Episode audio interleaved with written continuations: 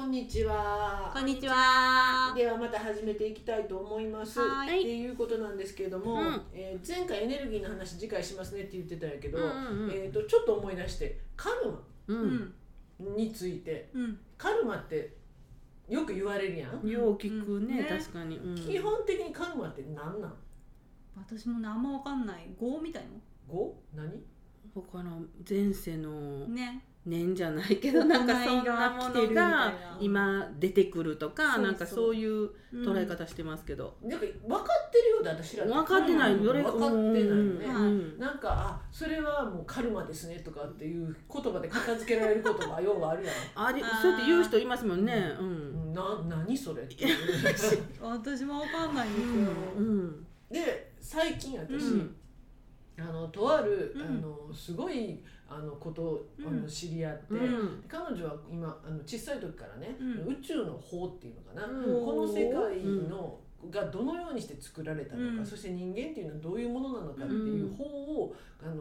この地球上に下ろすっていうか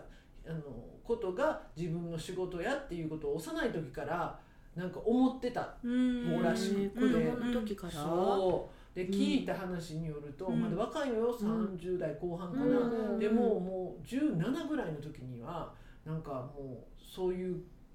ことをはっきりと明確に自分はそれを世に知らしめるみたいなことで勉強しだして、それこそ四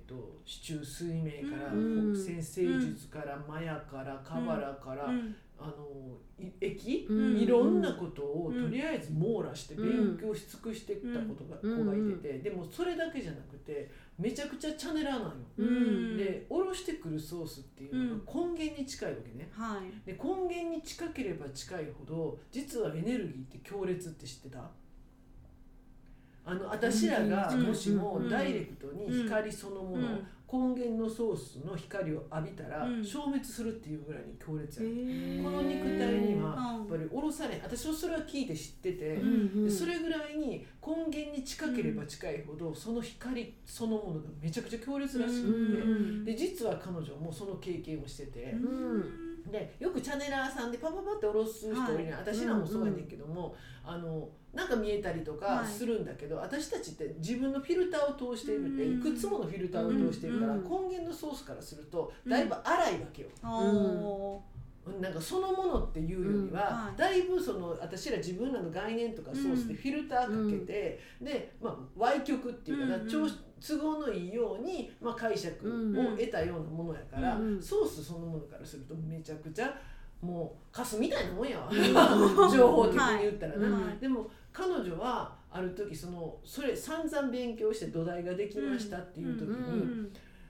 降りてきたんやって。その宇宙の法みたいなのが、で、それがものすごい激痛やったらしいのよ。痛いんですか？めちゃくちゃ痛いんやって。どれぐらい痛いのって聞いたら、体中を1000枚同士かけられてるぐらい痛いんだってやばくない？想像できんけどでも痛い1000枚同士は痛そうですねで、ってそれって24時間って言って24時間やねんて。寝ることもままなれへん、寝てても痛いねんて、でも情報が降りてくるんやって。やばくない？痛みを耐えながらその情報を見さされる、ダウンロードされるみたいな。すごい。今は慣れたんですか？じゃあ千枚同士で、もうこのままこれが続くんやったら、もう死んだ方がマシやって思ったぐらいに、もうほんまにもうあと少しこの痛みが続いたら、私はもう死を選択するぐらいのギリギリのところで止まったんだ。その期間が半年間。ちょっと長いね。耐えられへんかも。でも自分がもう求めてきたもんやし、でそれがほんまのソースやっていうことが、もう言ったら肉体が耐えれるギリギリのところやわな。でそれだけの、私ヒューマンデザインやってた時に、ラーがヒューマンデザインの情報を下ろす時にものすごい激痛で。っていう書かれてある冒頭に、で同時にその情報が下ろされたっていうのを聞いてたから、これ本物やわと思って、で今その法を勉強させてもらってる、やっぱりすごい、もうありとあらゆる全ての悩み事や質問が全部そこに解があるね、まだやり始めるから教えてくださいね。私は今とりあえず質問があったら投げかけたらその表から全部答えて一覧ってもう出んねん。でそこから一応答えがこれって説明としてね、彼女がくれる全部納得するんよ。なるほどと。で私ちょっと前に言えへんかったっけ、孤独っていうか恐怖を感じますっていうことがあるんですって言ったら、それはそうでしょうねって言われて、私その彼女が考えた名前でいうシャワーっていうのを持ってるわけね。でそのシャワーっていうラインポイントの横に孤独って書かれて、これあるから仕方ないんですって言われて、やばくない？でももういいんですよって感じだね。持ってるからしゃあないよっていう資質として素としてその孤独っていう孤独慈愛っていうのがあるんだけど、これがあるから孤独が突然襲ってくるっていうのは自分の資質の中にあるエネルギーやから、いきなりそんな書かれてるのポイントを押されて孤独って書かれてるのみたいなびっくりするね。あんだけ言うとったからね。なんか分からんよ急にやってくる。なんやろってそれ持ってるんやったらそりゃそうやわってなるやん。何の理由もないエネルギーとしてそれがあるから、それが人によっていろんなエネルギーがあるわけよ。はあ、でもこれ一つの例えやねんけど、で彼女にそのカルマのことももちろん当然聞いたわけよ。私自身も輪廻転生するのはカルマの解消が一つの原因である。でカルマっていうのは生きてる間に作る業やっていうことも聞いてるし、なんなんって、で何を言ったら後世に持っていくの意味わからんかったけど、彼女の説明聞いてさ、めっちゃもうすっきりする。すっきりしたんですね。そんなテレビ番組あったの。あったね。すっきりなったね。朝だよねみたいな。彼女もそのなんていうのかな、カルマに関してはいろいろと考えてること思うことがあったらしくって、ある時なんか突然。バーンって、言ったら景色が変わったらしいな、どこやったか野原やったかどっかで、一人で考え事してる時にで何これって思ったら、なんか自分がなんかちょっと半透明なドラム缶の中にピチャっておるみたいな感じ、でドラム缶を通してなんか世の中が見えてる、半透明のね、わかるかな、そんな感じがスポッと入ってる感じ、で何この感覚って思ったんだって、で、もちろんチャネラやから聞くわな、だからそれがカルマやって言われてる、つまりカルマを視覚化させられたの彼女が、でそのドラム缶の層っていうのが人によってはものすごく厚かったりとか薄かったりするわけね、で私らはこういうものをずっと抱えながら生きてるんやと、つまり物事っていうのはその絶対ドラム缶を通して感じるわけやから、まともに感じれてないわけね、なんかフィルターみたいなもんやから、でこれがカルマどういうことって思って、言ったらそのドラム缶の層みたいなものをこうじーっと見てたら、なんかそれがどうもね繊維質なんかブワーっと張り巡らせるような繊維のようなものが土台にあって、それに霧状のもやっとしたものが巻いてるような感じ、この2種類のものでできてるんだって、でってこの霧状のものって一体何なんやろって見ていったら、それが感情やってんだよ。感情ね。でじゃあこの繊維質のものはって言って、繊維質のものは見ていったら、それが思考やってんだよ。つまり、特定の思考によって生まれる感情と、その思考と感情でカルマっていうものが作られとってて、そうかもね、なるほどって思って、でもそれが、分離の時代にはこのカルマが作られるような要は世界やってんで、つまり熱い冷たい正義善悪上下高い低い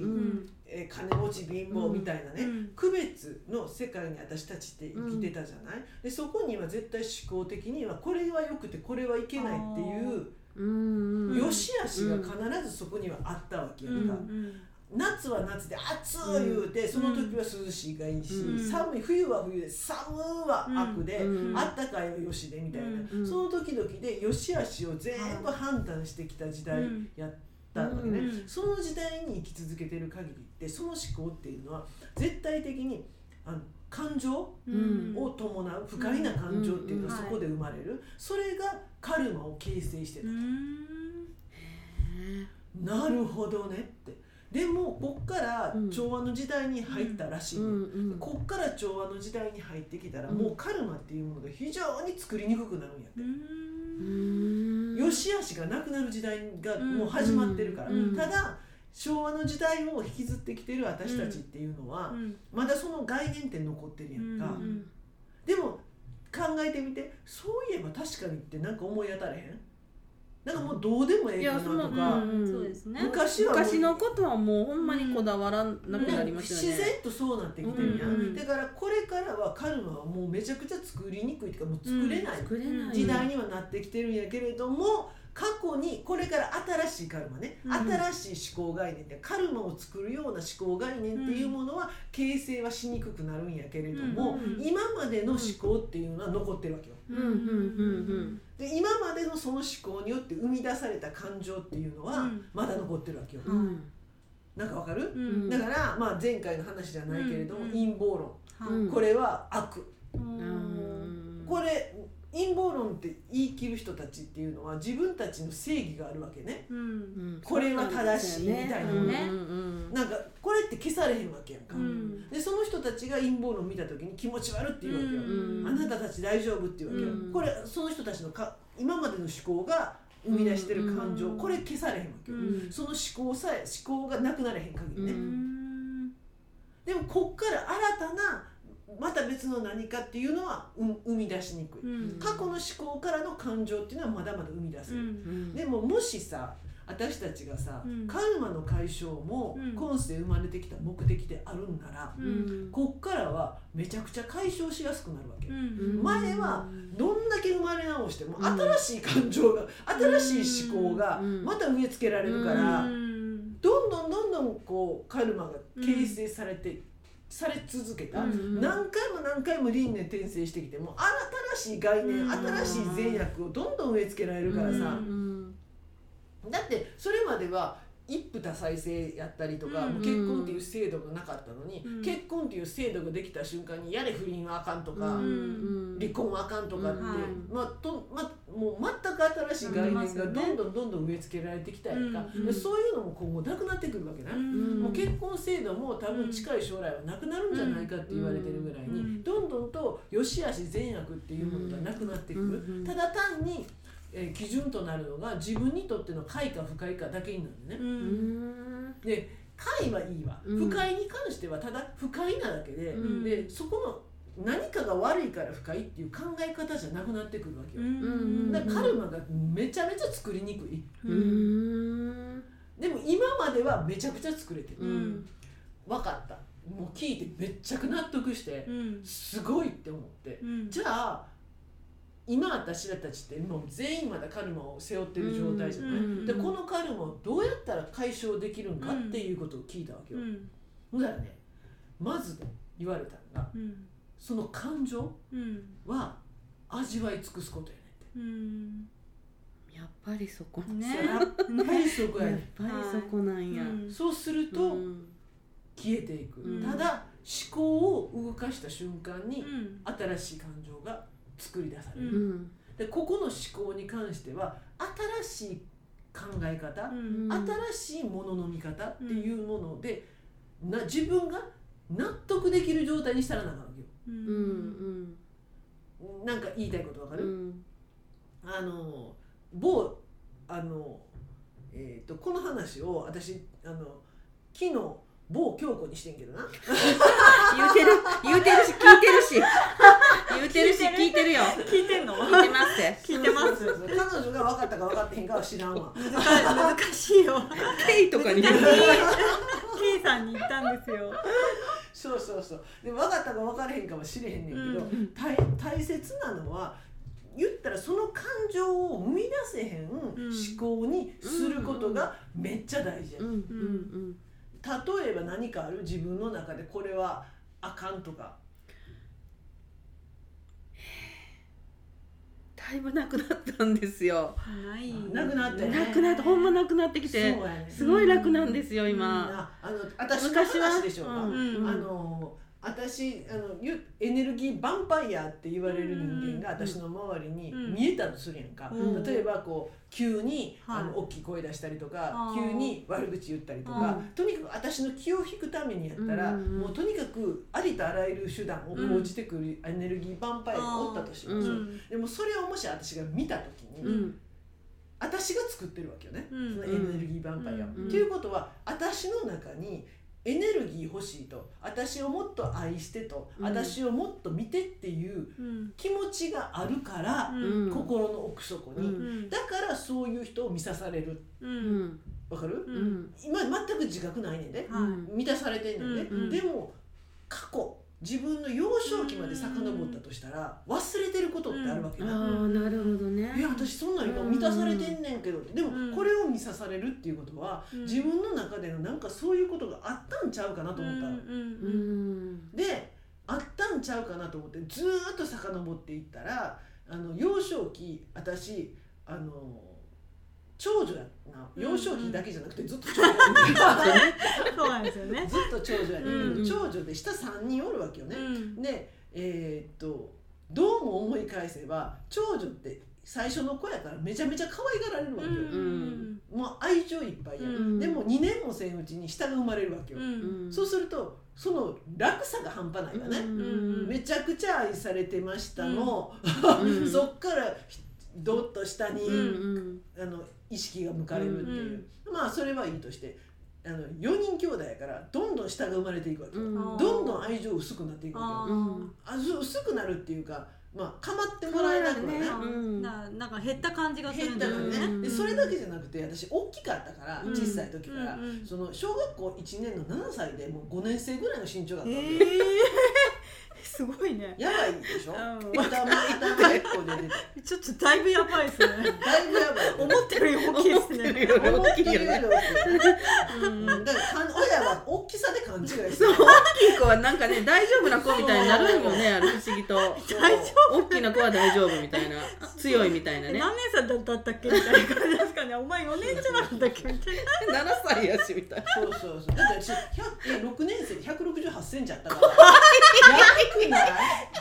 生みたいなそう6年生12歳だからもうランドセルおかしいランドセルもうなんやこの燃えるみたいな顔してさもう誰も歯向かれへん割れへんぐらいのでそれが大きかったから、はい、だから多分親も勘違いしたのか知らんけど、私に下3人0歳3歳5歳を預けて遊びに出かけるっていう親やお母さんファンキーなのね。だいぶファンキー。ファンキーやから。で、小さいから、小さくても0歳の命を預かってるっていう。0歳見られへんよ。でしょ。だって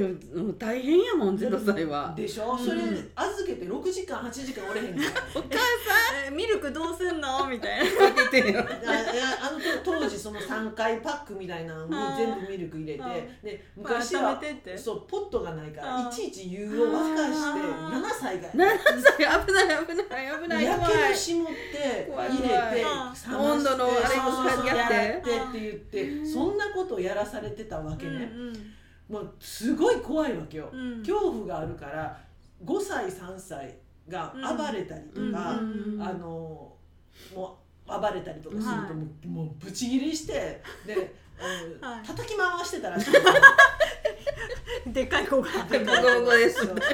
れを弟は私のことを当時はお前は進撃の巨人やなって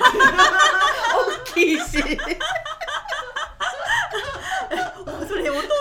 ラウマじゃないですか。トラウマになってると思う。トラウマやみんなトラウマになってお年が怖かったって。私自身はトラウマっていう意識がなかったけど、多分その時にものすごい抑圧してた。で帰ってきたで家ぐちゃぐちゃやったらめっちゃ怒られるしさ意味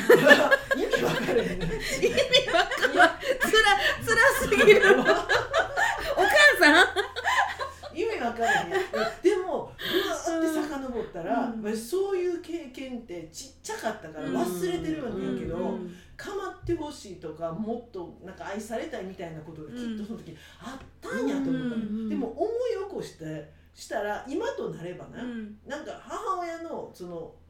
あの人やんだから全然も何も求めてないからはいはいみたいな感じで全然何もでなるほどみたいなね、まあほんまに何もなくて無事でよかったみたいなぐらいにしか思えんくなってんねんけど、そこまで遡って自分で認識をして、でもう一回じゃあ感情味わい尽くせって言われたから、その感情味わおうとしてんけど、もう味わわれへんね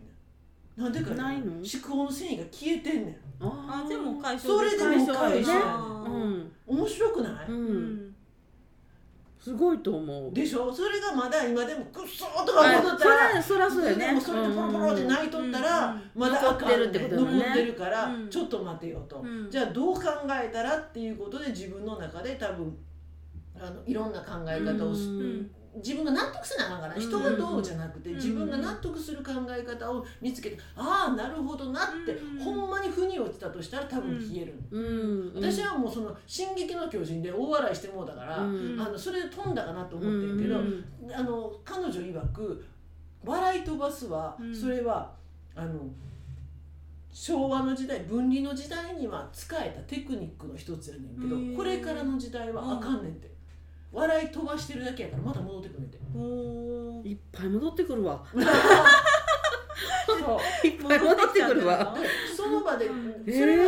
分離の時代には使えたんやって。次から次から作るから、いずれにしても笑い飛ばすっていうことで一旦こう跳ね抜けになるもんね。ことは楽になるっていうのは OK やってんけど、これからの時代はもうほんまの解消っていう意味では笑い飛ばしは解消にはならへん。っていうことも教える、なかなかおもろいやろ。面白い。でも笑い飛ばすけどな、笑ってまうよね。もう過去のことはほぼ笑いに変えれるもん ね笑いに変えれる。でも自分の中で思い返してまだ感情が湧くことに関してはそれがカルマが残ってるっていうシグナルやから、そこはちゃんと見た方がいいよっていうことやね。それは自分が納得せながら、人じゃないね、人にどうこう言われてじゃない、自分が納得してなるほどってなって、もう一回翌日になって思い返してみて、感情が湧くか湧けへんか、で分けへんかったらもうそれで繊維が取れてる、そうやってどんどんどんどん薄くしていくことによって、そのカルマのドラム感がどんどんなくなっていくわけよ、でこっからはそれをなくらしていくと、次の世界がめちゃくちゃ生きやすくなる、だってこれからの世界はもう自分として生きなあかんから、自分として生きれたらめちゃくちゃ楽しいわけよ、そのために私に出したウリアがあるからな、あれは自分を知るためのツールやんか。そうだね。いくら自分を知ってもカルマのドラム缶抱えてたままやら、なかなか外から見ても表現できてないわけで、某京子なんかもういらんもうすからもが熱いからさ、いくらウリアでこれあったやで言うてもさ、はぁとか言うよね。リスナーやのにねえ、聞いてんのに、全部聞いてんのに使われてんで京子さん。あれがどんどん薄くなってくると、その言ったらウリアのキャラクターと本人が合致しだす。外から見ても分かるわけ、で外から見て分かるっていうことはその人らしく生きてるっていうね。まんまやんって言われたらね、まんまやんっていう、そうオーラも含めてね、そういうことやね。そういう意味ではこれってすごい大事やし、大事やなみたいな。大事ですね。これ探してみようみんなね。カルマの概念めっちゃ目から鱗ちゃう。こんな答えが来るとは思ってなかったけど。でしょ。いいこと言うたよ。いいこと言うた。はい、私の仕事は。もうそろそろじゃあ今日もいい話でした。いい話でした。ほんまなんかどう良かったでしょ。いやいいと思う。どうって言っても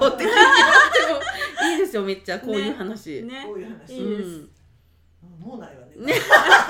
またあるよ。また持ってくるから。また出てきます。ちょっとみんな自分の何のカルマが残ってるか見てみるのも面白いよね。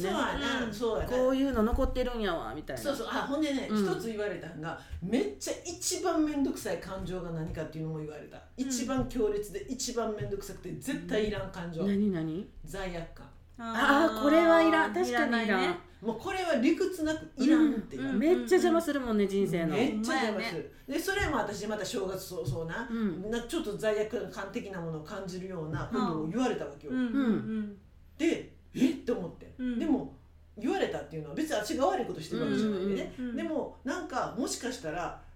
この人たちが迷惑なことを、うん、私は今めっちゃ幸せや、うんうん、私めっちゃ幸せやねんけど、私の幸せはこの人たちの犠牲の上にあんのかなみたいなことを感じた瞬間だった。直接言われてないよ、もちろん、うんうん、でもその人の言動で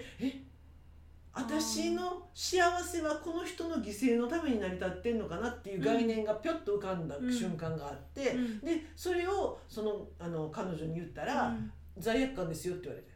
あ、私の中にもなんと麗しの罪悪感があるのねってそんな可愛らしいあったんで